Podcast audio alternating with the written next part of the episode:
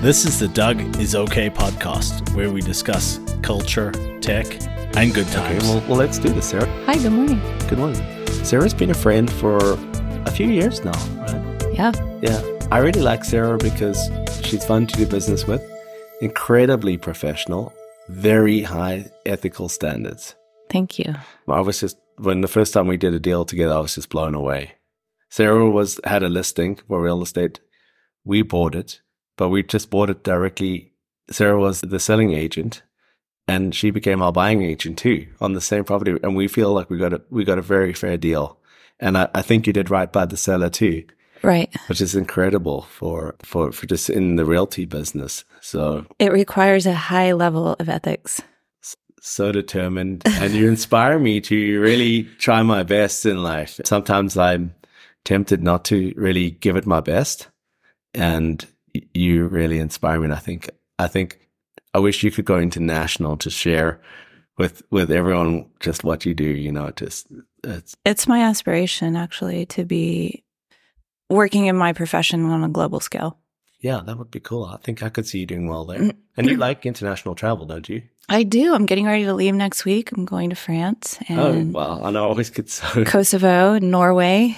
I always get so jealous when you go to these fun places. And then you recently watched some American football in, Germany, Germany, yeah. which I thought was cool. We saw the Chiefs play the Dolphins in Frankfurt. That was really a great experience. My son's a huge Chiefs fan. Oh, cool! It's Kansas Chiefs, and they're doing well this year, aren't they? They are. Yeah, cool. I don't, I don't know football because I'm kind of foreign, but I try. I don't know football either, but my son does. Oh, and oh, so, you know, he educated me. yeah, good. Yeah.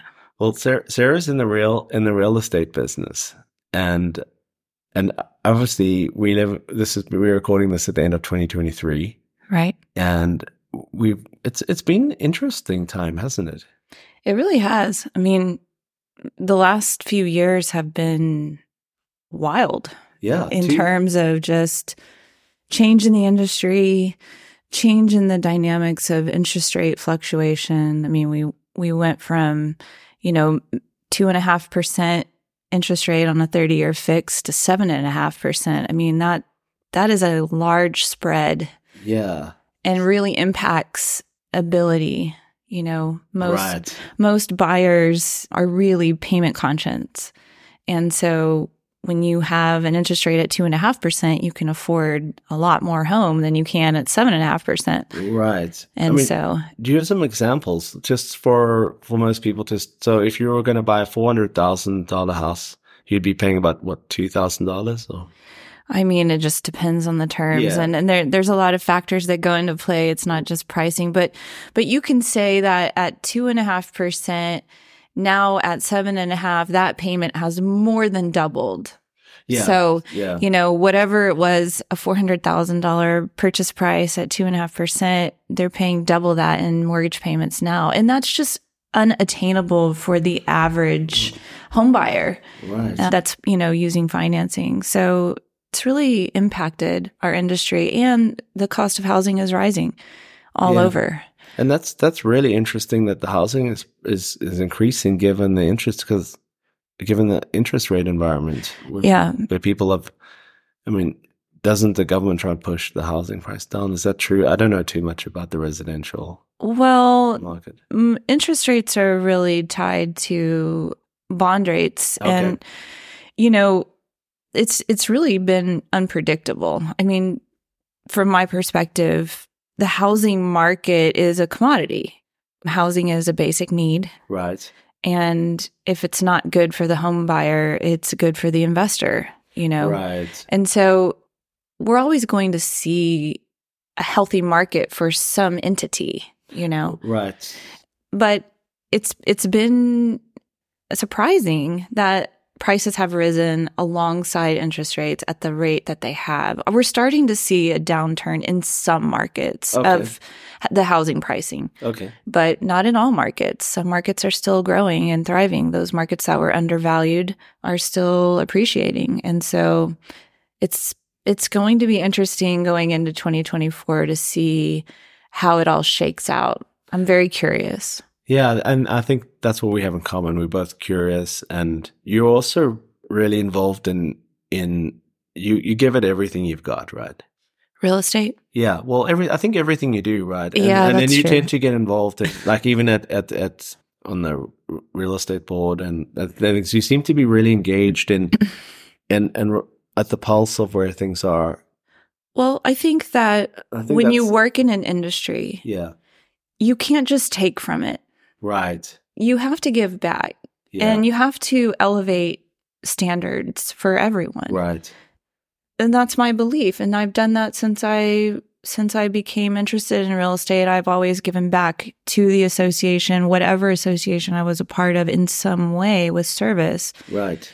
because you know if if i don't lend my experience to the industry and really apply what i know in real time we'll never change and evolve and you know our industry is changing and it Right. needs people like myself that are actively involved Mhm. in the industry making change happen you Yeah. know a lot of times we see especially in real estate you get seasoned veterans that never step foot in a house. They just don't sell Yeah. anymore, but they're very active in the industry making policy changes. yeah, And that's interesting. And you know, that's great, but it also we need people that have their finger on the pulse, Yeah. you know, and what's really going on, what are the real challenges in real time, boots on the ground Yeah. you know, and that you can't get that without deal making. So Yeah. it's really, and then also, so I sell real estate, but I'm also a managing broker and I own a brokerage. So I see it from a lot of different viewpoints. And and I'm I don't want to speak out of turn here, but I crashed one of your meetings, Yeah. one or two, I think. And I, We don't call them meetings. yeah, but am I correct in saying I think you had some agents that weren't even your agents there? That's right. I mean, that's, I just was blown away by that. Uh, Here's someone who's, and because real estate can be quite competitive, It's very competitive. and and you're just generous with. I would imagine that life gives back to you when you that when you have display display that level of generosity. Well, Uh, I would imagine that that it, I I have to believe that that life pays you back. you know, I can't operate in fear. Yeah, I don't have any trade secrets that you can't achieve with a Google search. right. You know, it's it's pretty basic salesmanship 101. I don't even consider myself really in the real estate business.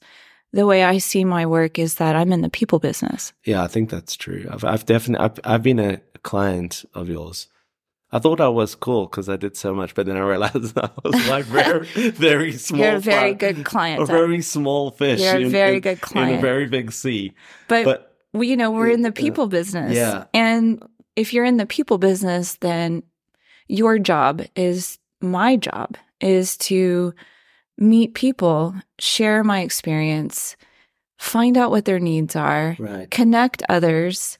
And if we happen to sell some real estate along the way, great. If we don't, that's okay too, you know, because the one thing in life that I really wanted that money can't buy is community. right, And so I've built my business around community and whatever that looks like. You know, some of the best clients are actually other agents. yeah, If you consider the nature of my business, we we want to welcome other agents in in our business because they can bring clients to our listings Yeah. and multiple times where you and I may only do a handful of deals in our lifetime together. Right. Yeah, I could do a handful of deals a year with the same agent. yeah, And so that's kind of how I look at that. And, you know, when you're talking about bringing other agents into our meetings, I mean, they're not really meetings. What we do, we don't meet, we don't have an agenda.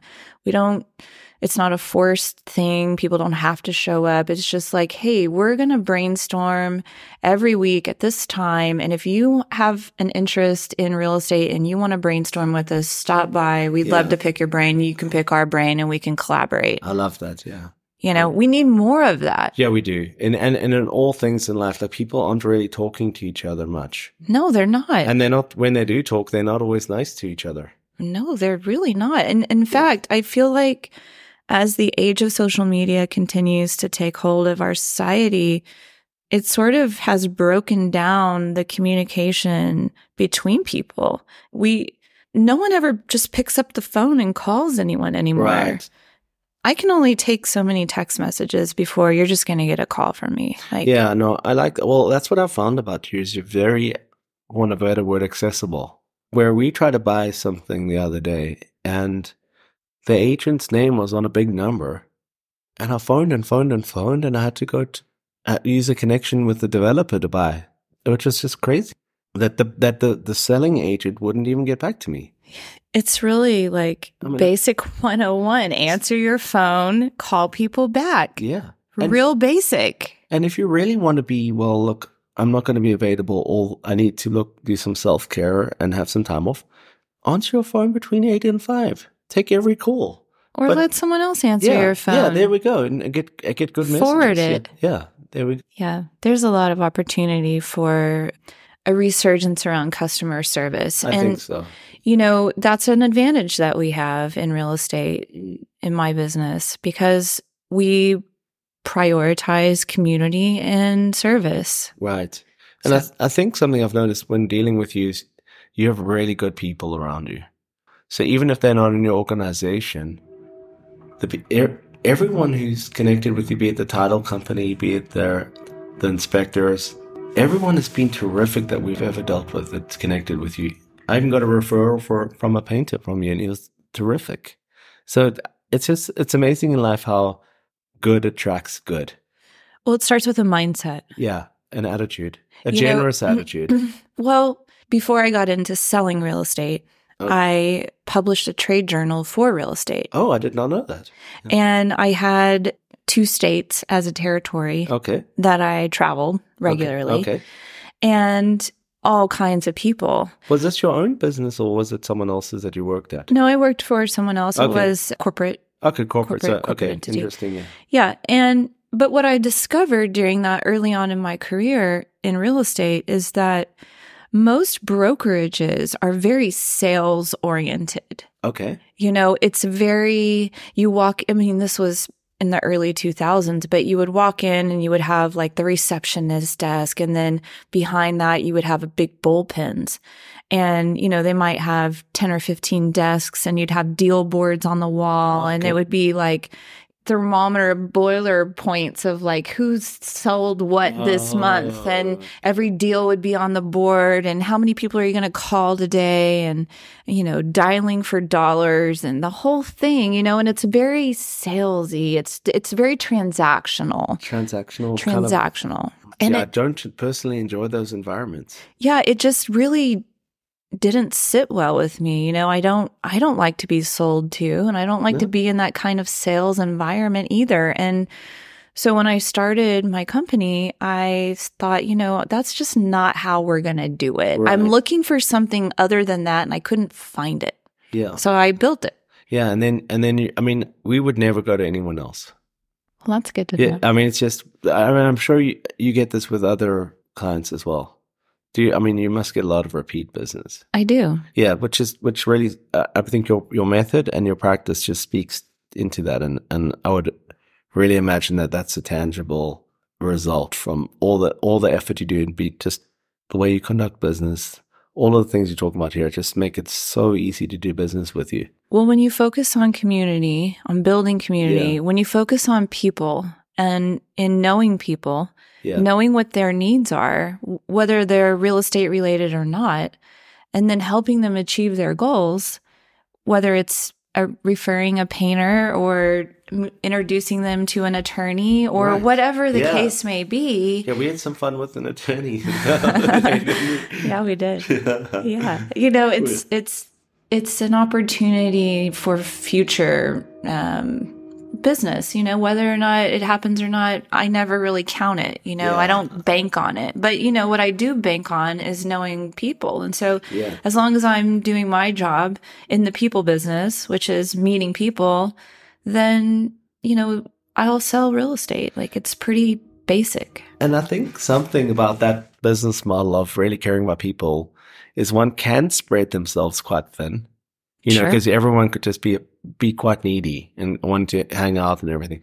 And I mean, I know we've talked about getting a margarita together, and it hasn't happened. But both me and my wife are, are totally aware that you're busy, you're doing things, and it's not like this fake blow off thing. It's it's a legitimate. You you you're helping people. You're out there.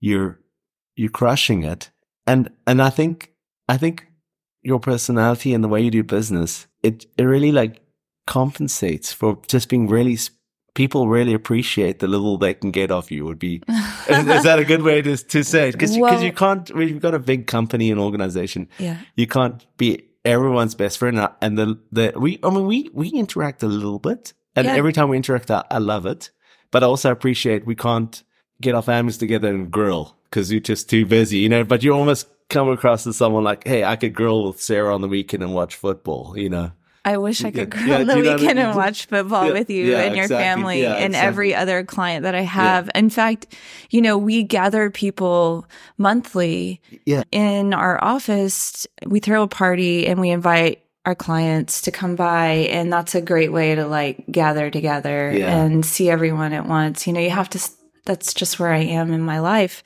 you know, because I'm I have other pursuits yeah, um, no, outside of real estate, and five children. Yeah, uh, I mean that's incredible. So, I, I, I, didn't really there's wanna, a lot going on. I didn't really want to trade it there, but you're actually our first female guest. Wow! So I'm really I'm excited. Honored. Yeah, I'm I'm I'm excited. I couldn't think of a better guest, and I also we don't like to break down demographically, but I I just think I I just got total admiration for moms, people are raising families. Yeah. And owning a business and just yeah balancing it all so difficult. And I think you do a great job with that. Well, thank yeah. you. I don't think that it's easy. It it has been one of the most rewarding things I've ever done being a mother, but yeah. I don't recommend the route that I've taken in order to accomplish my goals. You know, it no. was I sacrificed myself a lot of the time in just being spread too thin. Self care was never really on my radar but it is now. You know, you yeah. live and learn. Yeah, um, better right. late than never. Yeah, that's so. right. No, no. I mean, we're on a very similar journey. I think, and I think we connect on on different levels. I've got one real estate thing that's I've talked to a few people about is here in the states, people the construction methods people use they build it from I call it stick. Yeah, which is I think it's brick veneer or right veneer. I've been a little bit involved in construction, mainly co- commercial and I won't say too much about anything else, but the the construction type, when you buy a, a brand new house, it, it looks the most the longest warranty on any one of the building elements or materials is about 15 years. And I was recently talking to an architect and, and I said, How long are these houses designed to last? And he said, As long as a 30 year mortgage. And I think that's something that's not really discussed in real estate is maintenance. Sure. So when you buy a house from somebody, is it is there a lot of deferred maintenance? Is the house going to fall? I was talking to a friend recently in Colorado who's having to do extensive maintenance on his house. He's, he's like, well, I'm wondering, should I, should I upgrade the house while I live in it? Or what I typically do is just before I sell it, because it, like in all the interiors, you should really, I, I've got friends who, who do a lot of rental units and things like that. And, and they tell me every five years they have to redo the, the kitchens and bathrooms. And so things do wear out. Like, do you have any thoughts on, on that? And, you know, when you sell a listing, is the, is the house structurally, because the inspections can't catch everything. No. So what are your thoughts on, on that? Well, it's probably a little controversial. And if, if you're not comfortable, I don't want to compromise you. No, I I just think it's something people don't think about. No, they don't. And it's been my experience in real estate that the majority of buyers look at the pretty things. They they want the the marble counters and the white walls and the hardwood floors and they don't really consider what's behind the walls or how the house performs or the way that it was constructed, right. the materials that were used, the energy efficiency. I mean, that's a whole nother topic, but it, it, it's just something that really isn't wide, widely talked about in the United States. And I've found that the older the homes are, homes that were built, or, you know, the 1900s tend to be better, right. better constructed. Right. The wood was better quality, the Right. materials were long lasting. Right. You know, but even those homes are definitely have to you have to maintain property and no one teaches you about home ownership maintenance. No. And it's something that you just sort of have to either pick up yourself or learn from a family member or muddle through. But the majority, you know, don't do a very good job. No, they don't. I mean, how many people clear their gutters and come in fall? You know, not not very many. I'm surprised. I'm always surprised at the level of deferred maintenance. And one thing that a seasoned real estate agent can do is, you know, walk through a house and look for signs of deferred maintenance, you know, and point them out. You know, we look at electrical panels, we look at roofs, we look at condenser units, we look at furnaces, we look at hot water tanks. These are things that buyers aren't even thinking about. They're they're more concerned with floor plan and you know, is it on a good block and Right. And those are important topics. Sure, they're all important, but I I do believe that the quality of housing in the United States has really deteriorated Right. over the course of a hundred years, and unless we really make strong improvements to the code, I don't really see that changing. I mean, No. it's it's it's all about the mighty dollar. And well, and one of the things that that I'm, uh, it's also probably a little bit out there and uh, left field, but still interesting, is when you've got a family living in a house, a single family house. If if someone isn't active in DIY maintenance or maintaining the structure, it can be pro- prohibitively expensive to to pay a handyman to come keep the house up in good shape. Yeah. And and that's I think that's a cost that's overlooked often. And I I, fear that there's a lot of houses that are people lived in where they don't have someone who's a handyman or uh, their resident DIY guy or, or person for that matter. That these houses are just deteriorating. They are. But you have to also consider that deteriorating houses, exchange and ownership, you're it's an opportunity, right? So if you have a home that's maybe lacking in maintenance and you have a buyer that's handy, well that's an opportunity, you know. And so it's good. Yeah. it's uh it creates a competitive market environment. Yeah. At the end of the day, there's always going to be market pressure depending on location, amenity, condition. yeah. It's just I think there's a buyer for every type. There's a buyer for every type of condition. Right. And so I wouldn't worry too much, but at the same time, it's like, what are we building? If you compare our residential real estate in the United States to residential real estate in Europe, Yeah, that's what. Well, that's where, where I'm coming from because I've got a European background, and It's those houses totally are built, different. they're built for hundreds of years. yeah, I mean, they're made of concrete, Yeah, rebar. CMU and or or Burke is a very attractive. Absolutely. You know, And- they, they just have different standards. And also, for example, I know in France, when you sell a property, it is a requirement that you have it energy rated Yeah, no, that- and disclose the energy rating. And that is an option here. yeah, that's and very, and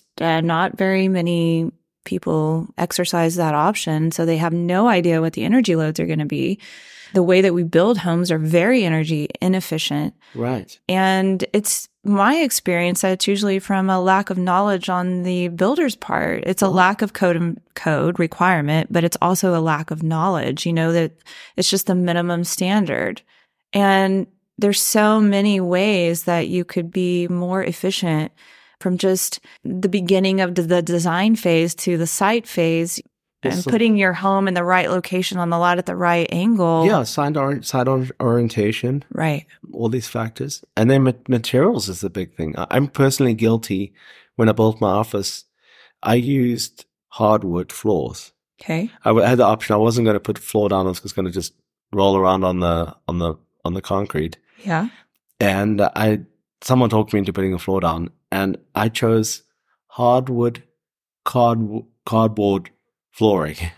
So it was basically I laid it myself, but basically had cardboard with a plastic veneer of hardwood on top, and it looked terrific. But I can't imagine how long that would last. Yeah. And I was planning on keeping that particular building for a long time, and and on circumstances, I actually sold the whole property. But I wonder how many people buy a house where the floors look great initially and it's literally cardboard hardwood floors, you know, the floor. Yeah, so that's kind of it's. And how would a buyer, discerning buyer, like what would you, what would your advice be to a discerning buyer when you when you're going to buy a house? Well, hire a good real estate agent. Yeah, Really understand that it's not a transaction. yeah, It's you're really involving yourself in one of the largest financial purchases of your life. And you should think wisely about the people that you surround yourself with in that endeavor. But also respect it. Get professionals that know what they're doing to Right. work on your behalf. You know, you have an inspection, you have the right to inspect as a buyer. And if you're unskilled in home home construction, then find someone that's skilled. And that's your right. And that's you should do that. And a lot of buyers just don't really understand or have the connection. So again, it goes back to the real estate agent right. the real estate brokerage. You know, so often I see real estate agents, they, and in my opinion, this is pretty unethical. They say, oh, just call my guy, you know, call my inspector. He'll take care of you. But right. That's not really the the best possible thing for the buyer. You should provide 10 inspectors and let the buyer be discerning about who they want to hire. You know, Right. let them interview, not just take it at my word. What if what if that guy is somebody I I hang out with on the Yeah, weekends? I mean, you just don't know. And No. and I see that a lot. And so understanding your right as a buyer is really critical, especially in the inspection time period between the time you go under contract and the time you your money becomes, you know, non-refundable. Right. You want to make sure you understand what you're buying, so inspect it to the nines. And you can always back out if it's not what you think. Right. And do your due diligence up front. You know, educate yourself Well, before right. you go into the home buying market Yeah. some of the best things you can do is just walk through open houses you know Yeah. go to go to builders uh, model homes look at what's being built go through open houses just start getting a better gauge of price versus amenity in the neighborhood you want to buy in Mhm. And start asking questions before you ever even think about buying. Yeah, then one of the things that that I've come across is, and I don't want to put you on the spot, but when you talk about buying a, piece of real estate and square footage is often it's priced on square footage and how that's calculated, and often you'll you'll buy a piece of a real estate and you understand it to be a certain square footage, and then you look on the the tax assessment, and they've got a different understanding of what the square footage is, and can you speak into that a little bit? I mean, and sometimes you'll even have appraisers measuring a piece of real estate. So how do we speak into? I mean, how's that regulated? How's that? What what's some advice for buyers on on that topic? Well, if you, this controversial, you know, price per square foot is really just a way to measure value. But I had, I, I'll give you an example of how price per square foot really isn't the metric. Okay. I had a, a very large estate. It was a historic estate, a mid mid century modern estate. It sat on three acres. It was one of a kind, very harsh angles, Mm, over six thousand square foot mm, as it was listed by the county assessor. okay. And I listed it and sold it. I represented both parties. And the buyers obtained a mortgage. And part of the mortgage process is that you have to get an appraisal, right? The bank wants to know what's the value of this house. And they get an independent third party appraiser to come out, measure the house, determine the value, photograph it. So they went through the appraisal process and it was determined that the square footage of the property was actually 1,100 square feet smaller Okay. than what they were under what they believed it to be and how we advertised it which was based on the county assessor Right. which is a common process common common process yeah. and so you know they tried to renegotiate the value of the home Okay. and the seller said no Yeah. you didn't buy this house based on square footage you bought this house because it's a mid-century modern gem unique one of a kind on a three acre lot and you can't duplicate it so do you want the house or not and they bought the house so Yeah. it really wasn't about the square footage so when we when we try to limit our value proposition only to square footage, Right. we're ruling out a lot of other factors, which is location, amenity, uniqueness. You know, all of those things play into the value proposition. It's not just square footage. And I think we we focus on square footage Yeah. because it's an easy number to equate. It's a metric that It's a metric. uh, we look at, and so so when I think about that property that was on the county assessor's website, Mm, eleven hundred square foot bigger, mm. someone paid more tax than they needed to on that particular piece of property. Absolutely. So, For I mean, years. yeah, for So, years. yeah, I would be So, very yeah, upset as so, a seller. I could that. see why you wanted to get it, but but no, that's true, and it's important. I think where would I mean we could probably should wrap this up here, but where would where would an, an someone buying a house or even someone who's a seasoned house buyer and they've moved a, a few times for their job or what have you, where would where would a person like that start and educate themselves? Where's where's a good place for someone to start? Well, I would, from my experience, the best place to start is in interviewing and hiring a real estate agent because a real estate agent is a wealth of knowledge. And so it's like if you're going to go to school and learn about any subject, the first thing you're going to do is pick a school. Yep. You're going to enroll in classes yep. And you're going to have different instructors, but the school itself is going to provide those instructor options for you.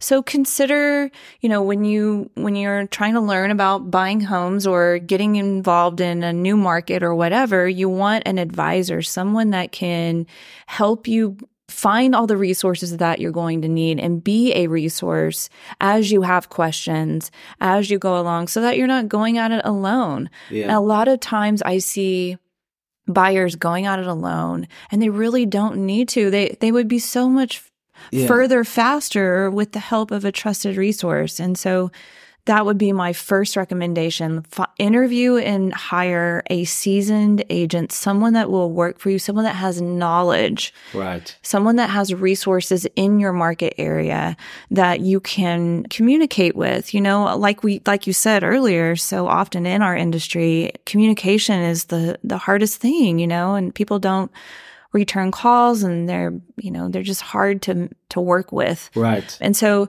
you know, maybe take that into consideration when you're looking to start the process. You know, can I communicate easily with this person? Are they resourceful? Ask them, you know, difficult questions up front. That's the key in my perspective. If you have a really solid agent in your corner, Yeah. You'll get so much further in life just feeling confident in your choices, you know, and you can still do your own research and I would encourage that, you know, for any anyone.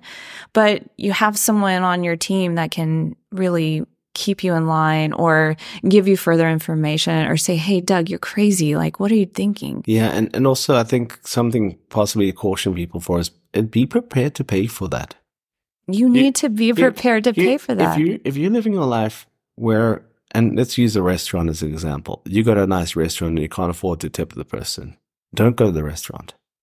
Where people people I, f- I feel like people always trying to get agents to knock their commissions down and becomes a numbers game.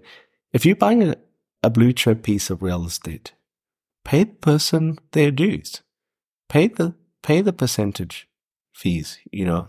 And you and they the people are going to add that value to to your your your your asset. It's very true. And the way that our industry is changing in light of the litigation that's coming through right now against mm. the National Association of Realtors and, and various states are under fire for, you know, brokerages and disclosure and buyer commission, seller commission, all these commission complaints. Okay. Is this a is this like a big lawsuit that's going on right now? Yeah. Okay, I'm not aware of it. I'm, Yeah, there's a lot of there. Yeah, do a little Google search. Doug. You're going to see a, a world of information about commissions in real estate. And the thing that you know, I really want to correlate in that is that you know, if I'm, God forbid, something ever happened to me and I needed a, a physician specialist, you know. I'm not just going to call the random doctor out of the phone book. You're not going to go to the DMV of medical providers. No, I'm to I'm to do some due diligence. Yeah. I'm to find out who specializes in the field that I'm yeah. needing specialty in. And you know what? It doesn't really matter what it costs. No. I'm to invest in the best advice I can get and I might even get someone else to invest in too, like second-hand advice. And you know what? I do that in every service that I obtain. Yeah. Real estate attorneys. You know, I'm yeah. I'm always looking for someone very knowledgeable, and I have several that I call yeah. on a regular basis. And you know what? I really don't care what their billable hourly rate is. They can bill me whatever they want because at the end of the day, I need their advice and yeah. I trust that they're the expert and that they're going to help me. And so, yeah, I'm glad you mentioned that because I think a lot of times buyers don't really consider that they don't. the agent and their value and and it's worth so much because you know that let's talk about that house you that yeah. house you bought. It's done it's served you well has it not? I've i've had a few two that have worked really well for me from you which have I, i'm the first house i don't want to offend you but we were going to tear it down and build another house there. And uh, we I actually kind of love the house. It's it's historic. It's there's a story behind it, so I'm never going to tear it down. The second house is we were buying it from a developer. No, we, no, we didn't, but it was part of a development. And once again, having I feel having you in our corner was wonderful. You made the experience. You held people accountable, and ultimately, we we had a we had a pleasant experience with it. And and I don't think people really advocate for that. There's all sorts of things like when you buy a piece of real estate, is, is the neighbor's fence on your property? You know, just dealing with you, we just found you, you were educating us as we went along on some of the issues that we were dealing with. And I found that fascinating and it was tremendously helpful, worth every cent that we paid. I, I don't know. I think the, the, the buyer or the seller pays, whoever paid was, it was money well spent. And and I just think, but I think my takeaway from our conversation today is find a real to broker agent who advocates for you and you can partner with and you trust. Build up a rapport with them and be prepared to pay them what they're worth. Don't haggle on the price. Yeah, well, the way commissions have traditionally worked in the United States is that this the seller has an active listing agreement with the listing brokerage and the listing brokerage cooperates with the selling brokerage. And so the seller technically pays the buyer's commission. Yeah. And so the buyer really hasn't had any involvement in the commission exchange, but that's all part of the pending litigation that's coming out of of the courts right now because none of that is disclosed. You know, okay. it's not it's a disclosure issue. So you as a buyer, you don't know who's paying my commission as a buying agent. You okay, know, yeah. it's not discussed. We don't discuss it. You and I, it's between yeah. myself and the listing broker. And that's an interesting paradigm, you know, but, because it's shifting. But also what, what difference does it make? If I'm going to buy a house for a hundred thousand dollars, who cares what people's commission is on the whole thing? I'm getting, a, I'm getting an asset for a hundred grand. So anyway, well, let's wrap that up. It's been an absolute pleasure. I'm really grateful for you in my life, Sarah. I know we have a, we'll have to have you back and talk about some fun stories that aren't real estate related. I know. I, I want to talk to you about so many things. I want to talk to you about my international real estate ideas because I have some really crazy ones and I think they would work. And I'm going to, I'm going to work on that while I'm in France over the coming weeks. I want to be in France so bad. I and, just want to get out of here for a little bit. Oh, I'll send you a postcard. Yeah, thank you. Yeah. I want to talk to you about the future of farming and what I'm doing in in my own personal homestead. Yep. Because I I'm practicing regenerative farming and okay. I think it's really important that we go back to the basics of right. homesteading yeah. all over the world. Yeah. You know, we're seeing a need for that and to educate our children and our children's children to the importance of our food supply. Right. I want to talk to you about energy efficiency in housing. I think it's a subject that we need yeah, definitely. more information on in especially in the United States and consumer demand. Yeah. You know, if the consumer demanded it, it would really impact code. Yeah. And, you know, there's just not enough demand, but it's from my perspective because people don't know it's an option, you know? And Yeah. when you parallel markets, you get the real estate market in the United States, you look at the real estate market in European countries, um, there's a stark difference in. Well, this is what I experience, and and people get offended when you come here with a different perspective and you ask questions. you know why? They they they almost are offended that you should be challenging the status quo. It's because I have a lot of problems like that in life. Well, Yeah. I think that it's I think that it's because you're threatening their profit margins. Yeah, Builders or their authority in some instances. in some sense, yes. I do think that the construction industry is a very small body of people. I Yes, mean, actually, yeah, it, it it's it's a very small group of people making decisions for the masses yeah, and there's not enough consumer involvement in engagement. In what is needed as as a standard. Yeah. And so that's a really important conversation that we should be having to elevate efficiency in housing. And and macro pictures, like you hear of people in Vegas, the water bill went through the roof recently. Have you heard those stories? Water is a huge uh, huge, problem. topic. Huge topic. We'll And- definitely have to come back and talk some of these, Sarah. We'll have to have a An ongoing yeah, we'll have to have you again, and we'll have to call it Sarah's thoughts on emerging topics. Would that be a good? Would that be a good name for? Or what could we call some of those left field con- important considerations such as energy, water, regulatory bodies, general people not educating themselves? Yeah, I'm not sure. Yeah, we'd have. We're to gonna have to consider but- this, but I, I think more importantly, the the things that really matter in all of those areas in life, are how we're treating each other in our community, right? how we're interacting as a society, Right. what are our belief systems, Right. how did we get to this point Yeah. that we don't care enough? yeah.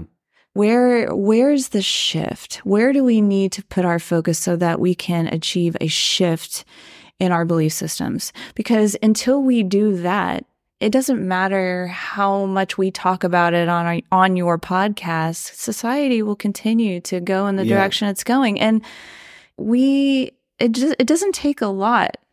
Yeah. It think- just takes the right message. It just takes a bit of a seed. And, and actually, I've got an idea. I want to put an article on our web. We have a web page, dougisok.com, with the blog. And maybe we can collaborate on an article, just 10 points for, for considerations for home, first time home buyers or seasoned home buyers. Maybe oh, I'd absolutely love to do that. Thank you so much. I know you're very, you're, you're an important person and you're busy. So thank you very much for your time. You're I feel welcome. like I've used a little bit more than I agreed to. So uh, No, I'm happy. I'm you. I'm just- actually sad that I have to leave and, and go show a house to one of my investor clients who've been buying real estate for me for 10 years. Yeah. He owns property all over our city and none of them have lost value. They've all appreciated exactly the way we thought they would. Not that we can predict future value, but they were smart buys. And you know, he keeps buying and it's a great market to buy right now. well, what's wrong with losing a little bit of money here and there? Nothing is wrong with losing nothing wrong money. with failing. I failed. you I've- can't take it with you. I failed at some, a, a few things recently, and I'm fine with it. Yeah. I absolutely got obliterated in something, and I'm fine with that. You know, I mean, for I've got I a bit of did too. margin, yeah, and I'm totally fine with it. It's, it's what's there's no shame in it. You know, I mean, what would be what would be? I think there's there's some sort of wise words from some famous person. I think Nelson Mandela said it, but I think there was someone else who said it, and uh, it's controversial. But I think the prize goes to the person who was in the ring, not the person on the benches. You know, as I'm I'm paraphrasing and hacking that. So it's challenging to be a spectator boring. when It's very boring. when when you're not willing to take risks. yeah, And you know, a lot of people are risk averse, and that's okay. But I found in my own life, taking risks yields you the greatest rewards. And sometimes you win and sometimes you lose. And that's okay as long as you learn. Yeah, You know, just learn. Learn from the risk. If you make a mistake, learn from it, keep going. Y- You know, you can't always know everything about No. everything. And especially in housing, you know, you're never going to there's no there's not a perfect house. It's in There's not a- everything. you're it's, not- yeah. it's in relationships. It's Yeah. in, in family with your kids. It's True. It's in finance. It's it's in real estate. It's in everything. Just be kind to yourself. If you make a mistake, wake up, count to 10, and try again. And be kind to others. Yeah, Kindness please. is Yeah. a choice. Please be kind. I mean, I'm dealing with some unpleasantness right now in my life, and it's it's annoying. Even if you're wrong, even if you're ignorant, even if you're unprepared, even eh, whatever the circumstance may be, you can always be kind. Yeah, be kind. You don't have to agree with anyone. You don't have to modify your behavior so much, just but just be kind and respectful. Cool. Well, sir, we've definitely gone longer than we have, but uh, once again, it's a huge honor to have you. Very thankful for you as a friend, even though we don't see each other as much as I'd like to. Let's get that right. so. So thank you very much. I really appreciate the time. Thank you for listening to our show today. Please consider supporting us on Patreon and following our progress on our website, dougisok.com. Until next time, stay okay.